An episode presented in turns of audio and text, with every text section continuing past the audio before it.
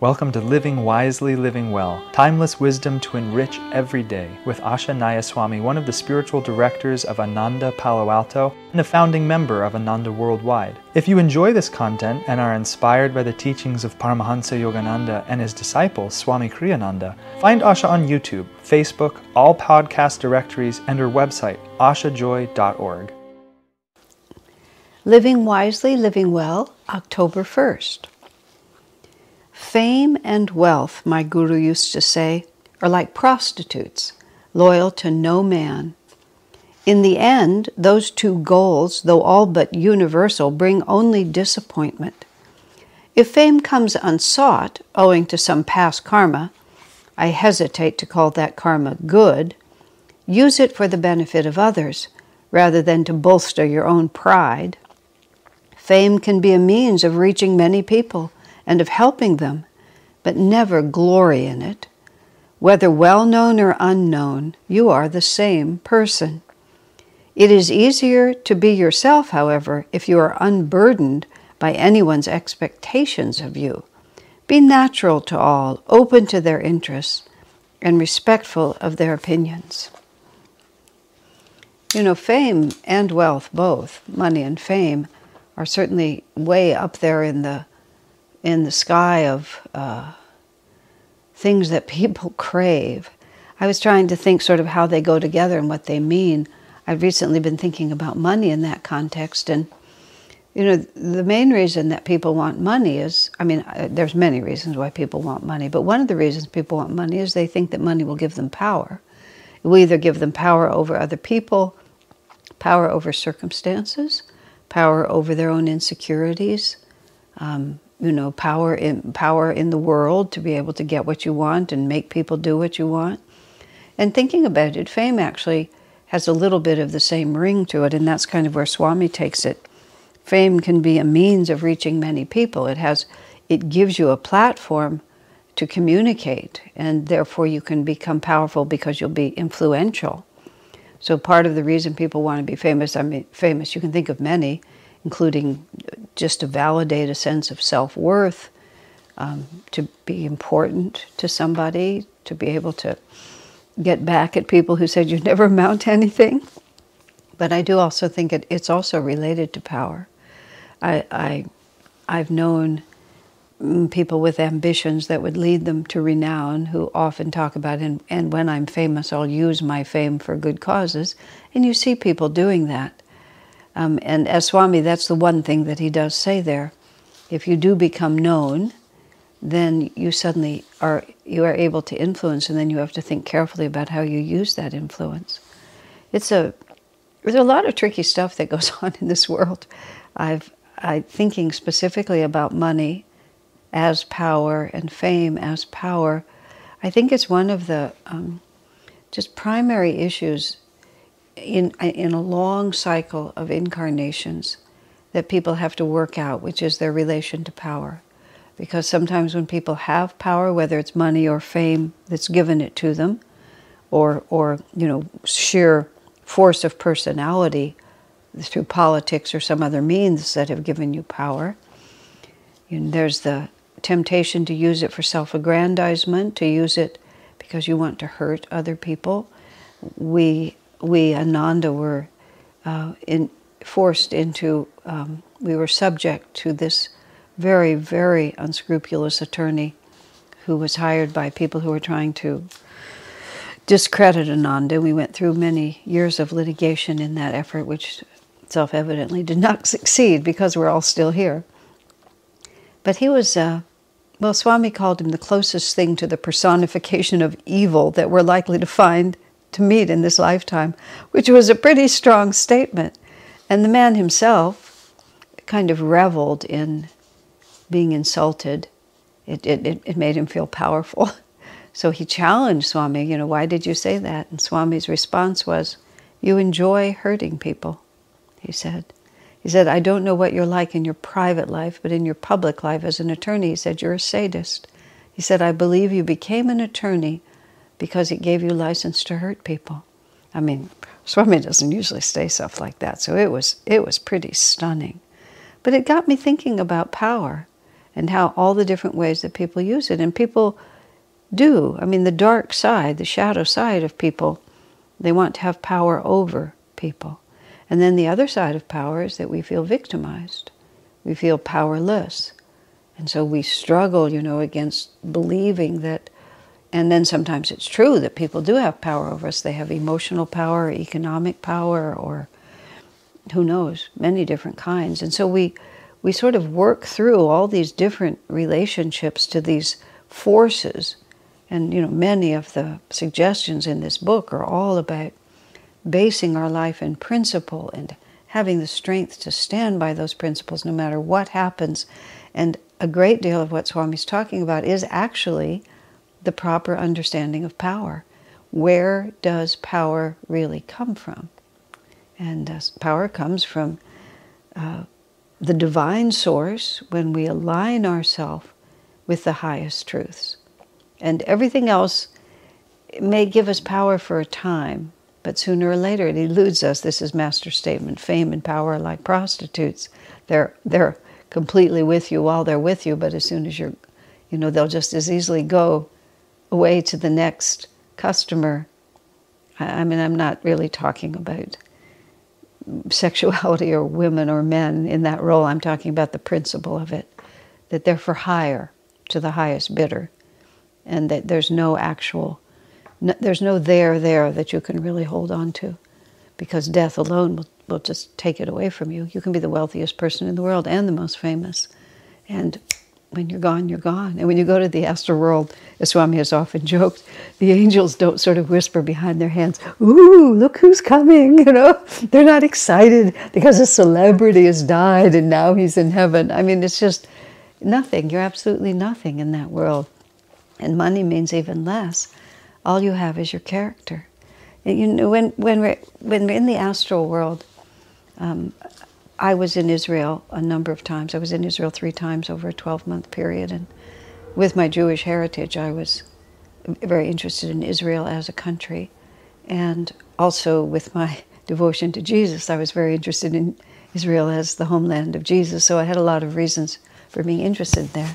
And you can't be in Israel without thinking of the historical plight of the Jews and the more recent plight in the Second World War, and then the incredible chaos that's going there right now with all the tensions and the cross currents of hatred. So it's just trying to get a handle on it. And my understanding of reincarnation goes something like this where we're in the astral world, we have progressed a certain distance in one lifetime, in the, the most recent lifetime we have a karmic pattern in our chakras, then that karmic pattern is is unlearned lessons. You know, what's left? What don't I what do I not know at this time about my bliss nature, about my my true divine self, my state of God realization and whatever unlearned lessons there are that still have to be balanced, I will have to go back into a material world somewhere, a physical world somewhere that will align with what I don't presently know. I mean, this is the law of karma, which is very challenging. It's very easy to accept it when everything aligns in some way that doesn't uh, uh, doesn't contradict our egoic ideas about the world. But it's very hard to align with it when, when you see what appears to be terrible injustice. And when you either are the recipient or the observer of terrible injustice, it's very hard to remember that everything about this pattern is exactly as it's meant to be. That there's no jiva in any one of those bodies, there's no individual soul in any one of those bodies that didn't choose that moment for its own potential for positive growth no matter how horrid the circumstances. I'm not saying that not, I mean, woe be unto he who is the instigator of those terrible circumstances, who, who is being given the karmic opportunity to choose between kindness and compassion and sadism and evil. It's, a, it's an opportunity. It's, a, it's an opportunity for growth that is being trampled into the dust. And such a person is setting himself up to be the recipient of the misuse of power. Now, everybody who's the recipient of the misuse of power, you have to understand, is not necessarily being punished and is not necessarily just or even at all receiving what they dished out.